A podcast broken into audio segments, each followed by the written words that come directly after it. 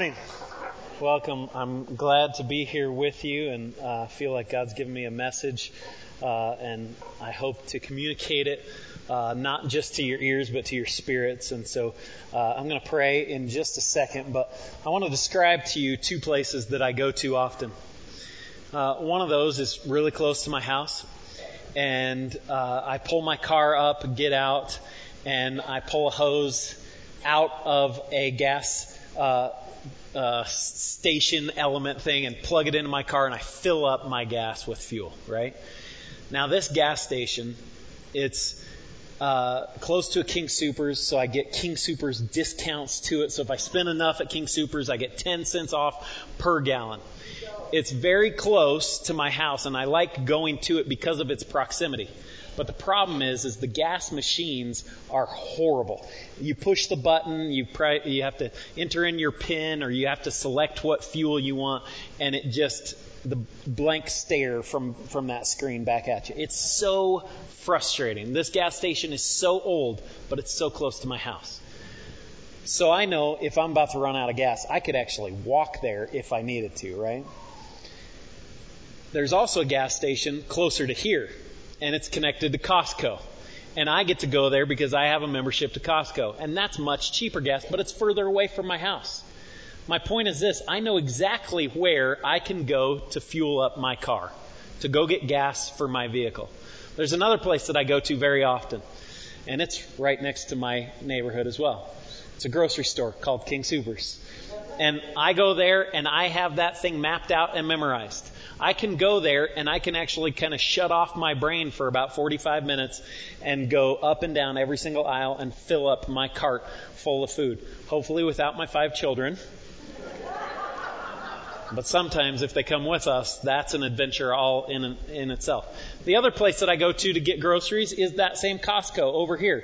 You go there to get specialty items and bulk items and things that you don't ever really need. But once you're there, they end up in your cart.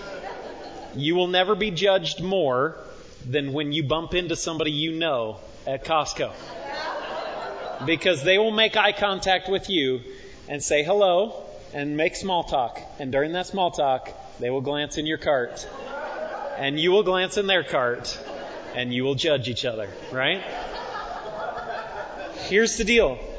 I know where to get fuel for my car. I know where to get fuel for my body. Food that gives me energy and life.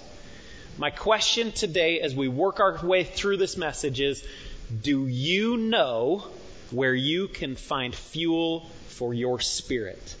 Because you should have multiple options that you can describe in detail. There should be places that you absolutely love and you can't get enough of it. And then there should be places where you know you can go there if you're out of gas, where you can get there at a moment's notice, and it might not be the place that you prefer, but it's the place of proximity closest to you. So, Heavenly Father, we come before you. God, we set our hearts and our minds towards you. God, we ask that you would open up our minds to understand your word. God, give us a rhema word today, something that's not just words on paper, uh, but something that you speak directly to each and every one of us, God. We desperately need fuel for our spirit. So help us understand where to go to get it and how to fill up with you, God. We love you in Jesus' name. Amen. Let me read to you a couple verses out of Matthew twenty-two, and I'm going to fly through this. So keep up, but they're in your notes, so if you need to refer back to them, you have them. Hearing that Jesus had silenced the Sadducees, the Pharisees got together. One of them, an expert in the law, tested him with this question: "Teacher, which is the greatest commandment in the law?" Jesus replied, "Love the Lord your God with all your heart, with all your soul, and with all your mind. This is the first and greatest commandment, and the second like it. Love your neighbor as yourself. All the law and the prophets hang on these two commandments." So this, near ser- this new series is called Burning Love. And this message is titled, Finding Your Fuel Source. I was in a village in Africa. I was in Zambia for two months when I was back in college. And we were in this village called Songwe, and we were making bricks out of mud. And the process of that was that we would make the bricks, and then we would hop in the back of the missionaries' pickup truck, and we would drive out uh, into the fields and dig in the sand and fill the back of that pickup full with sand and dirt. And then we would ride on top of that dirt back into the place where we were making those bricks, and do that back and forth uh, throughout the course of the day, and make hundreds and hundreds and hundreds of bricks that would eventually turn into a church. And so it was on one of those trips where I hopped in the back of this truck uh, with some of the villagers and some of my team members, and we slowly drove past the area where the pastor's wife was stirring the fire, and she was sliding a big stick closer into the fire. She wasn't cooking anything. She was just keeping the fire kind of burning a little bit, smoldering. And I looked across the truck at the villager as we bounced along, and I asked him this question because all of a sudden it dawned on me the ease of our livelihood compared to what they have to deal with in a village in Africa. I said, I said to this man, I said, what happens if the fire goes out? Because I'm thinking, they don't have matches or a Bic lighter, and they don't have a Costco that they can run to, and they don't have the what we have. And he looked at me like, well, that's simple. You just go to where there is fire, and you carry it back.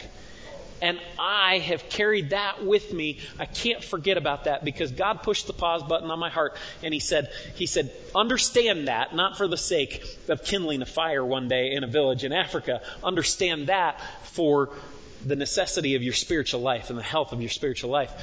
When you run out of fire, when the fire goes out, go to where there is fire and carry it back.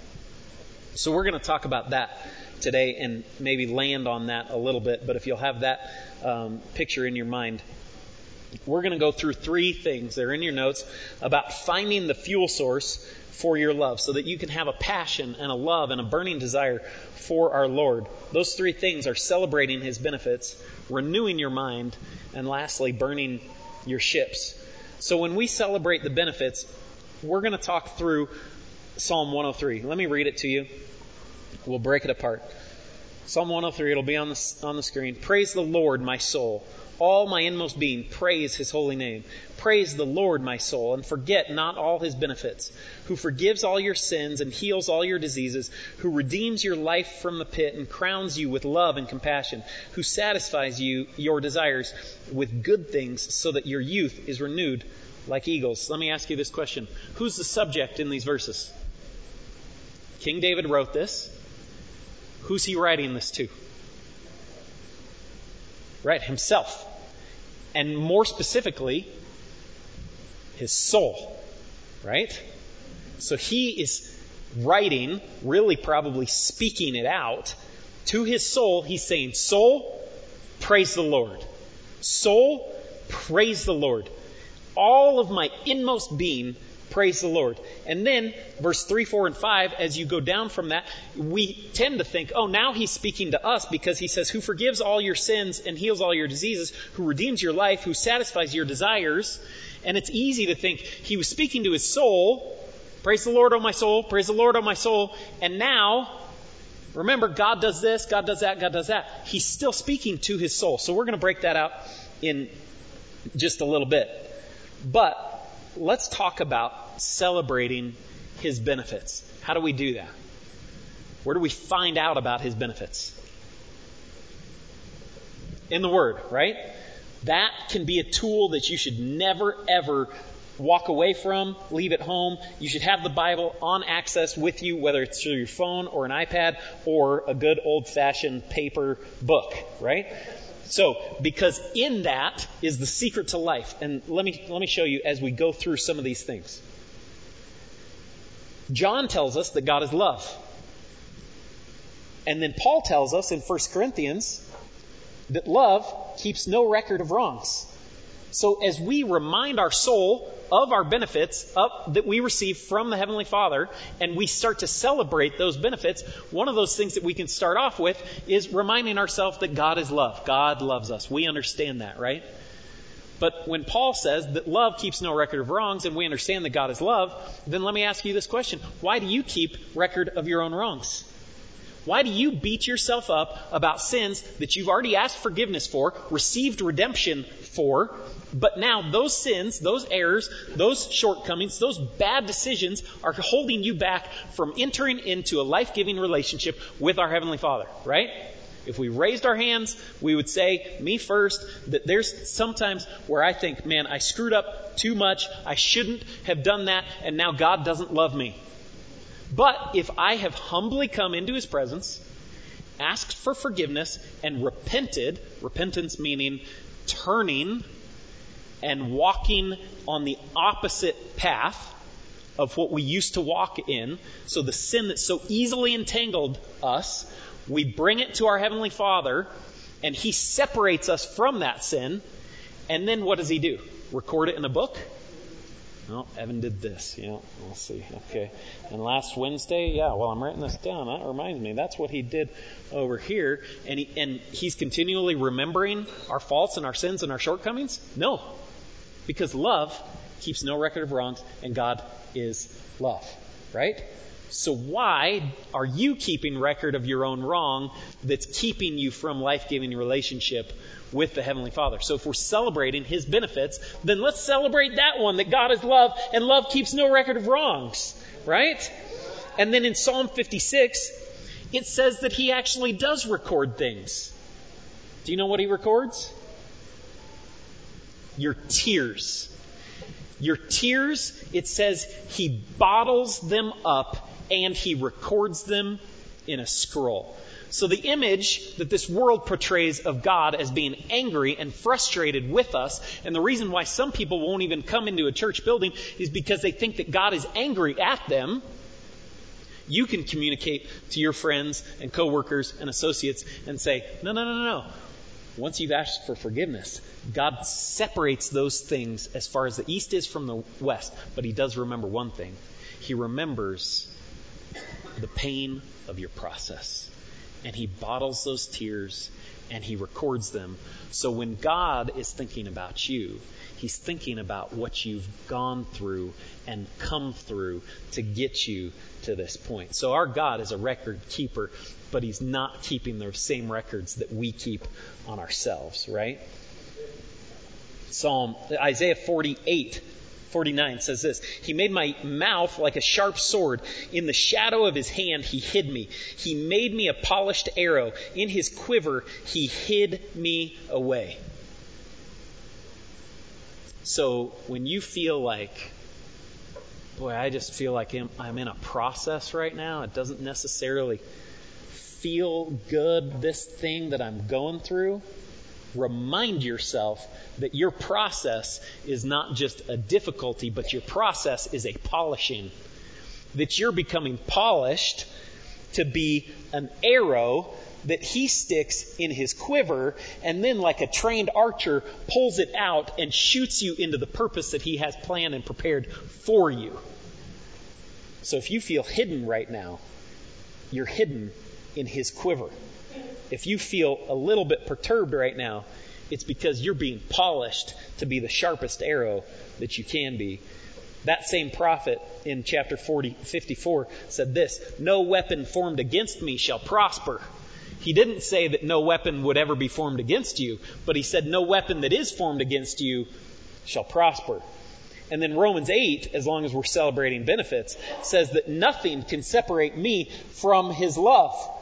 And Paul, four chapters later, says, there is therefore now no condemnation for those who are in Christ Jesus. So if you're feeling condemnation, that's a lie from the enemy who's trying to remind you of all the times that you failed and come up short.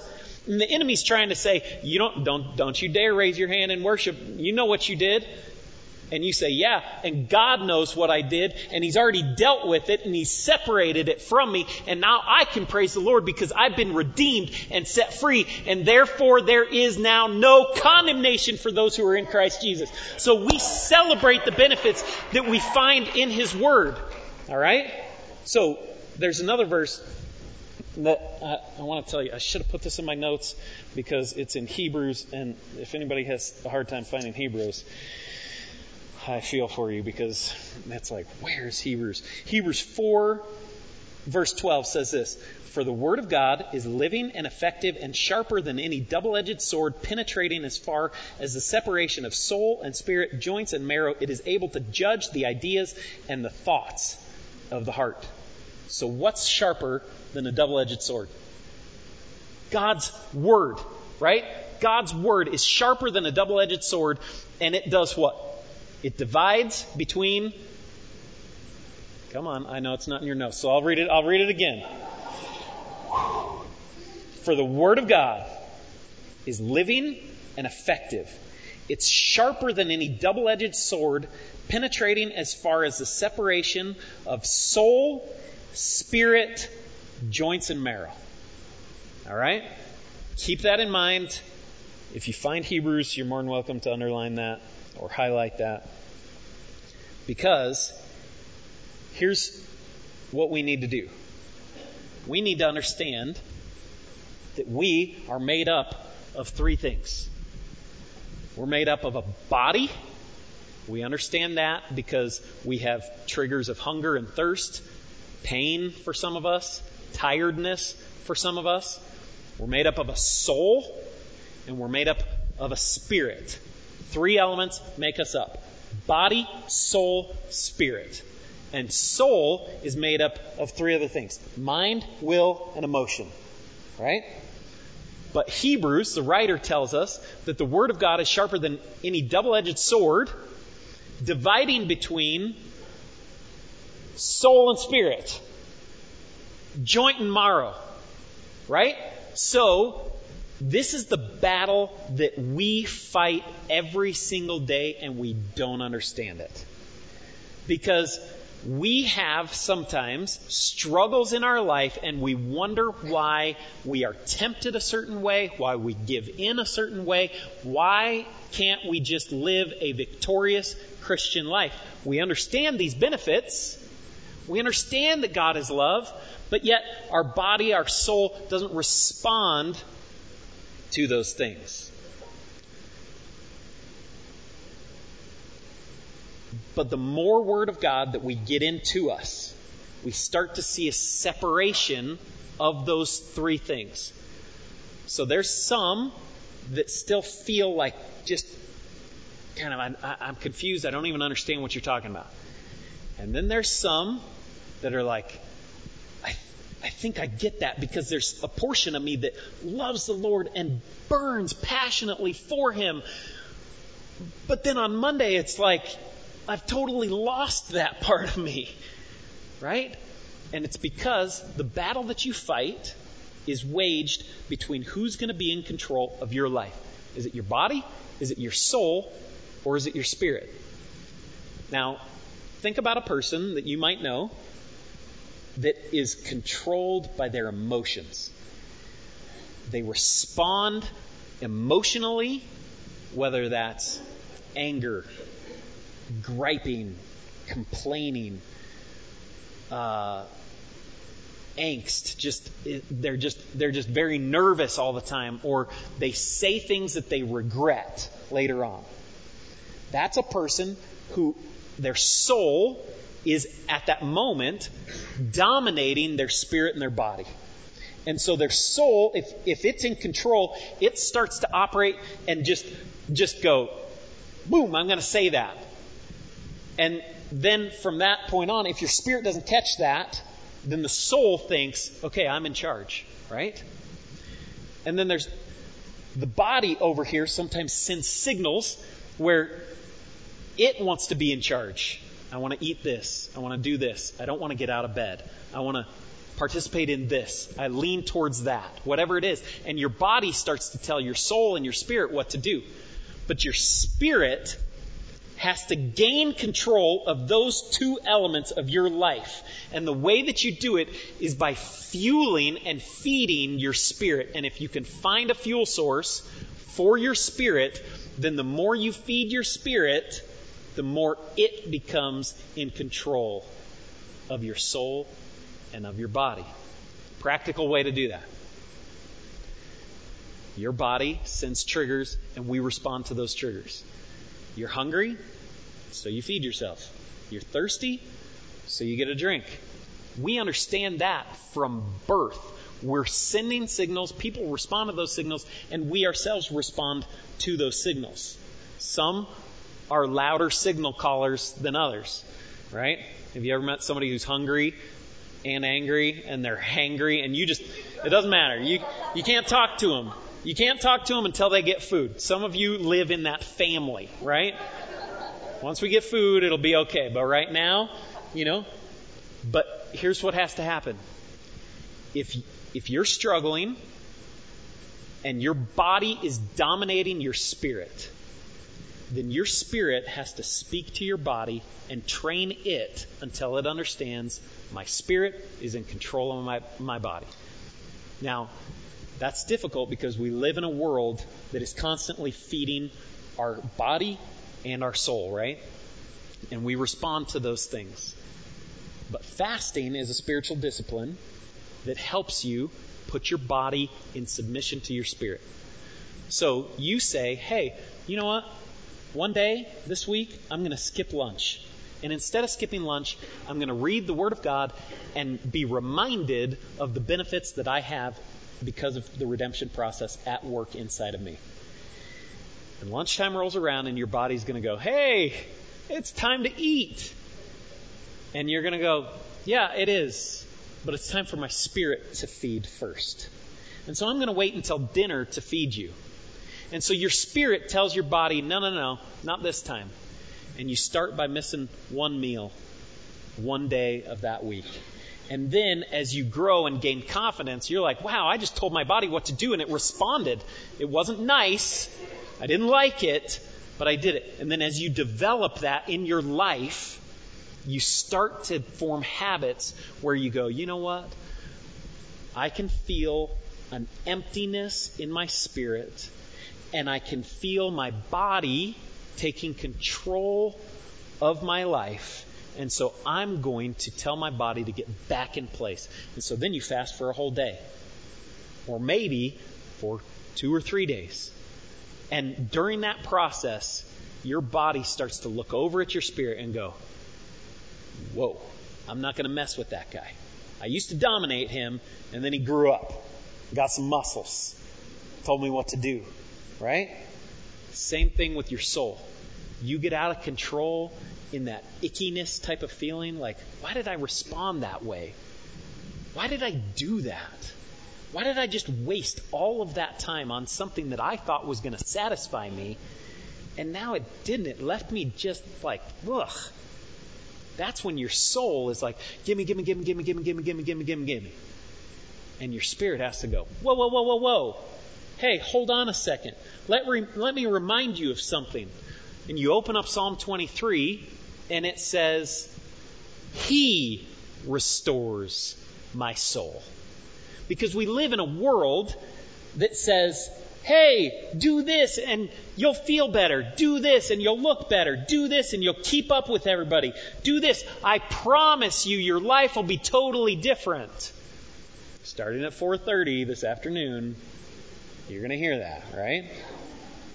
And your soul's going to go, oh, I want that. Actually, I don't just want that. I need that. Hey, hey, I need that. And your spirit goes, no, no, no, no. What I've learned is that there's one who restores my soul. And it's my Heavenly Father, the shepherd of my soul. Point number two is renewing your mind. Luke chapter thirteen is a parable of the fig tree. It says this, and he told this parable. A man had a fig tree planted in his vineyard, and he came seeking fruit on it and found none. And he said to the vine dresser, look, for three years now I have come seeking fruit on this fig tree, and I find none. Cut it down. Why should it use up the ground? And he answered him, sir, let it alone this year also until I dig around it and put on manure. Then, if it should bear fruit next year, well and good. But if not, you can cut it down. Finding your fuel source has everything to do with distinguishing between your body, your soul, and your spirit. But within that element that we call soul, it's mind, will, and emotions. And so your mind needs to be renewed so that it starts to pick up on the triggers that your spirit man needs to be filled up, and your mind needs to ide- be able to identify those fueling stations. Just like I know where those gas stations are that I can get to, your mind needs to be trained that. But like I referenced, we live in a culture that is all about feeding your soul and treating your body differently than what the Word of God tells us to do. So, this afternoon, a thirty-second T V commercial, thirty seconds, costs five million dollars. five million dollars. I have no comprehension of that. But I can deduce one thing. The world is in the business of trying to train my mind. It spends big dollars to tell me what I should think, right? And we stare at it, and subliminally, we get trained by it. Now, some of us have the Word of God in us enough to go, okay, that was funny, but that's not for me. But even that can sometimes be a little bit dangerous, because the more of what the world tells us to think gets into us, it's easy to forget the benefits. And the less and less we get in the Word of God, the more and more we start to become conformed by this world. You don't have any other thing in your life that is spending that much money trying to train your brain. I wish that this campus was spending five million dollars to train your brain. I wish, right? Because the things that would come out, it would be like four D experience. It would be crazy. You'd be telling everybody about this church, right? Because your mind would be getting renewed according to the Word of God. But this afternoon, we're going to watch the world invest in our mind. So my question is this: what are you investing in the renewal of your mind?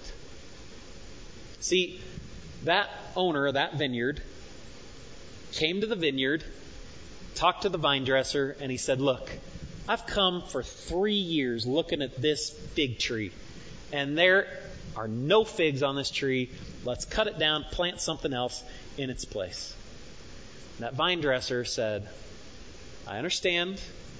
Give me one more year, and I'm going to invest and dedicate my time to this fig tree, and I'm going to do what? I'm going to draw a circle around it and dig in the dirt. I'm going to get my hands dirty, and then I'm going to bring elements from the outside and invest into the fruitfulness of this tree. So my question is, are you willing to dig into the soil of your mind, get a little bit dirty to produce greater fruit? Are you willing to go outside of your environment, make a purchase, and bring fertilizer into the soil of your mind in order to demand fruitfulness out of your spiritual life? If your spirit man isn't bearing fruit, it's because it's in a battle for its life every day with your body and with your soul. In the context of this culture, that's a tough fight. So what are you going to do to invest in the renewal of your mind so that it will fuel a burning, passionate relationship with our Heavenly Father? Now, pressing pause for a little bit and having a little bit of a show and tell time. There's a chair and a table and a lamp up here with me. And Bruce was good enough to put this in his pickup truck and cart it from my house to here. And when he was in my driveway and we were lifting this into his truck, I said, you know what I'm going to talk about? And he looked at it and he said, yeah, I've heard that a couple of times. And I was like, yeah, I've told him a couple of times. But now I'm going to show him. Because I tell my kids certain things over and over and over again. And then at some point, sometimes, I have to show my kids something. And so I said, Bruce, I'm going to keep telling them, and I'm going to keep showing them until they come back and tell me and show me. So if you'll join me in my study. This is my chair, my table, and my lamp in my study. And not every morning, but most of them, I wake up and I take this Bible, big fat study Bible that has Hebrews four twelve, for the word of God is living and effective and sharper than any double-edged sword, penetrating as far as the separation of soul and spirit, joints and marrow. It is able to judge the ideas and the thoughts of the heart, because as the culture and the world come against me, I don't know about you, but I need this.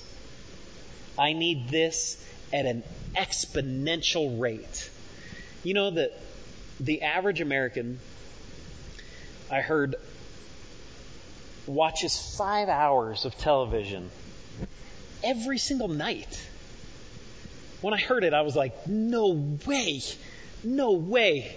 And then they kept talking, and they said that same average typical American reads one-third of a book in a whole year. In a whole year, people. I could not believe it. I couldn't believe it.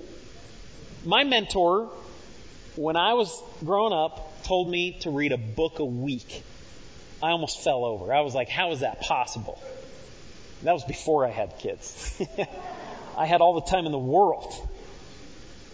And he said his mentor told him the whole that same thing, and he tried to make it a habit. I, I can't say that I've got to that point, but he did pour into me a love of learning and reading. So what I do almost every morning is get into the Word of God in a chair as I've created a space in my home. But I don't do that naturally. Just because I'm a pastor doesn't mean that I was born with D N A that sucks me into this super spiritual Word of God zone. I'm just like you. I fight with my body, I battle with my soul, and sometimes my spirit runs flat out of gas. But that is just like that gas station and just like that grocery store. I know where it is. I know when I need to go be there. And I feed on the Word of God there, and it fills up my spirit. But in the morning, my spirit is like, all right, let's go read the Bible. My soul's like, yeah. And my body's like, oh, let's keep sleeping. Right? So my spirit goes, boy, I really want to read the Bible. And my body's like, what'd you say?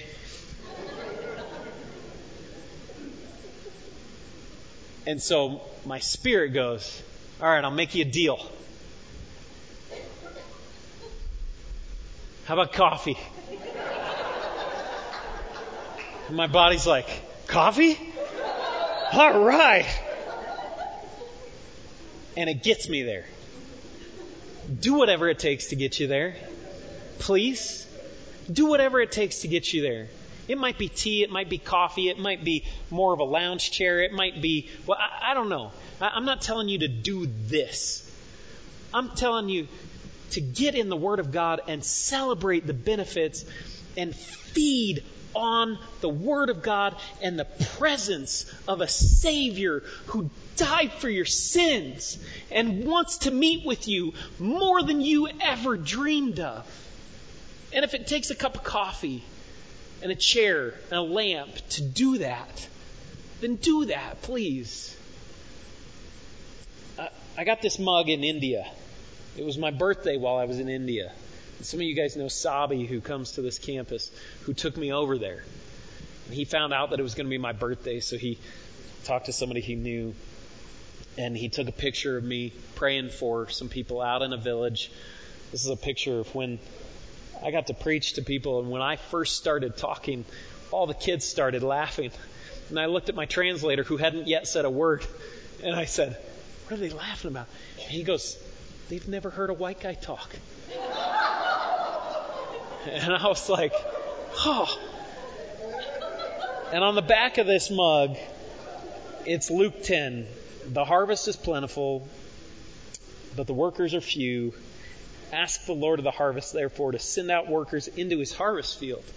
And so I sit in the morning and I drink my cup of coffee that reminds me that there's people in India serving the Lord in a place where people have never heard the name of Jesus Christ.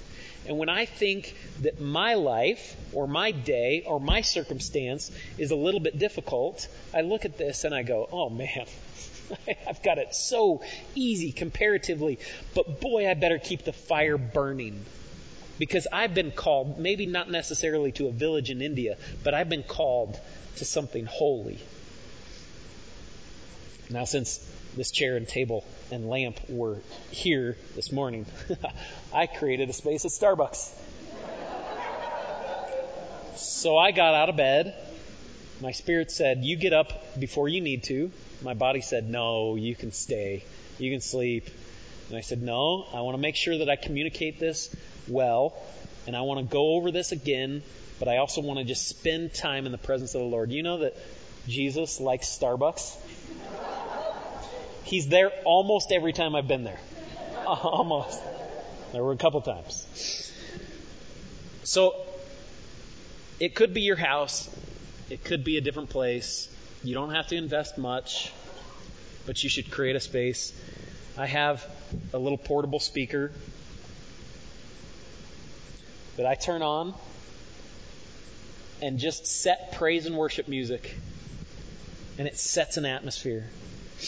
And then I don't have time, but I brought over here um, some other books, and sometimes I'll read my Bible and then a chapter or two of a book, but usually I'm a night reader. Like I'll I'll read books at the end of the day, and I'll I'll do it right to the point where I'm about to fall asleep, and then I shove the highlighter in the book, click off my lamp next to my bed, and I am like out. That helps me fall asleep. And so I've got I've got a couple of books um, that I have that are um, men of God, some some past, some present. Charles Swindoll, Jack Hayford. This one is a textbook. I have to read this one. But it's first century Christians who formed our theology and our faith. Grace Walk by Steve McVeigh. Working my way through that. And then some of you guys will recognize this one. The ladies in the room. This is Victoria's Bible Study. I'm working my way through this because this is packed full of the Word of God that puts it in a practical way that helps me understand and think through and process through the Word of God so that we can do that. Now, why do I have so many books that are stacked and falling over and have highlighters in them? Because I'm the typical American, and I would get a third of the way through a book and then get bored. And if I didn't have another book, I would just wait until Christmas to get another book, right? But if I get bored with this book, then I put it down for a couple of days, and I get this other book. And that keeps my interest because the subject and the matter is just a little bit unique. Does that make sense? This world is investing seriously into training your mind. Are you willing to invest in the renewal of your mind so that you can celebrate His benefits and understand what He's done for you? Point number three, burn the ships. We can have a burning love for God if we celebrate His benefits, if we renew our minds, and if we are willing to burn the ships. That term comes from the eighth century. There was a Muslim warrior that came up from northern Africa into Spain, and he had to cross the tiniest section of the Mediterranean Sea in order to invade Spain. And he landed on the as as on the first of those many boats, and he climbed up onto a rock, and he watched the rest of his warriors land on that sandy beach. And then once the last boat landed, he shouted down from that rock, he said, "Burn the ships!" And some of his commanding officers were like, whoa, whoa, whoa, I don't know that we need to do that, because how are we going to get back home? And he said, we didn't come this far to think about going back. And I think sometimes we live in a culture that causes us to waver a little bit, causes us to hedge our bets, causes us to wear the badge and the label of Christianity like we wear that label that says, hello, my name is. And it works for us in some circumstances, but then when we get out of that meeting or that gathering, we take it off and we can become anonymous because we don't want to necessarily wear our faith out loud all the time. We might lack confidence. We might think it rude. We have many reasons for that. James, in the first chapter, says this: if you need wisdom, ask our generous God, and he will give it to you. He will not rebuke you for asking. But when you ask him, be sure that your faith is in God alone. Do not waver, for a person with divided loyalty is as unsettled as a wave of the sea that is blown and tossed by the wind. Such people should not expect to receive anything from the Lord. Their loyalty is divided between God and the world, and they are unstable in everything they do. Our culture is non-committal. In little things like being invited to a Super Bowl party. You might go, well, I, I'll go there if I don't get invited to that party. We understood that in junior high and high school quite a bit. Well, you know, I hope I hope that this happens, but I'll kind of hold in reserve this. What we need to do is we need to start narrowing our options, because a plethora of options allows us to be that way. See, we showed the Jesus film in the middle of Africa, and people came out of nowhere, and all of a sudden there were thousands of people watching this old movie on a rickety projector. Right? They heard that noise, they came walking from wherever their hut was. But if I told you guys, we're going to show the Jesus film this afternoon at four thirty. Right! Nobody's going to be here. Because you guys have other options. But sometimes the faith of those who are in simpler situations is stronger because they have a lack of options. So if you find yourself divided and wavering in your loyalty with God, start to narrow your options down. If you need to divorce yourself from the cable company, then do it. If you need to remove yourself from a circle of friends, if you need to remove yourself from a cycle of habit and influence, then start to say, no, not going to do it. I helped somebody that started coming to this campus, and that person had come a couple of times, and then I was able to have a conversation with them. They were vulner- vulnerable enough to communicate, here's what I've been dealing with. And now I've found this, and I'm feeling drawn to what you guys are talking about. And I very quickly said, listened to her story and said this: three months from now, you can be totally anonymous to us. We will forget that you were even here.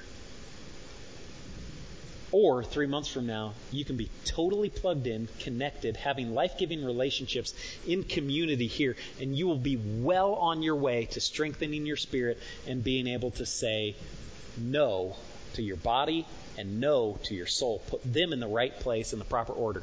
So much so that she handed me her phone, and I helped to delete a certain contact out of that phone. Fast forward now. Three months later, she's connected and growing and thriving in this place. Why? Because she narrowed an option. Now, when that person texts, she doesn't even know. Blocked and deleted. Gone out of her life. Narrow your options. And change your approach. Think about, not today, but think about three months from now. Think about four years from now. What you're doing today is going to have a drastic effect on your life in the distant future. Jim Elliott was a missionary to Ecuador who gave his life trying to reach unreached people. He said this in his journal that they found after his death. Wherever you are, be all there. Live to the hilt every situation you determine to be the will of God. Wherever you are, be all there. Live to the hilt every situation you determine to be the will of God. That young man wrote those words in his journal. And what he wrote, he lived. And in an effort to reach the Akha tribe, they flew over the tribe, they sent gifts down, they dropped certain supplies, and then they finally said, we got to go down there and make face-to-face contact and hope for the best. And they landed a little plane on a sandbar, on a river, and that tribe came out and shot him and his friends with arrows, and none of them survived.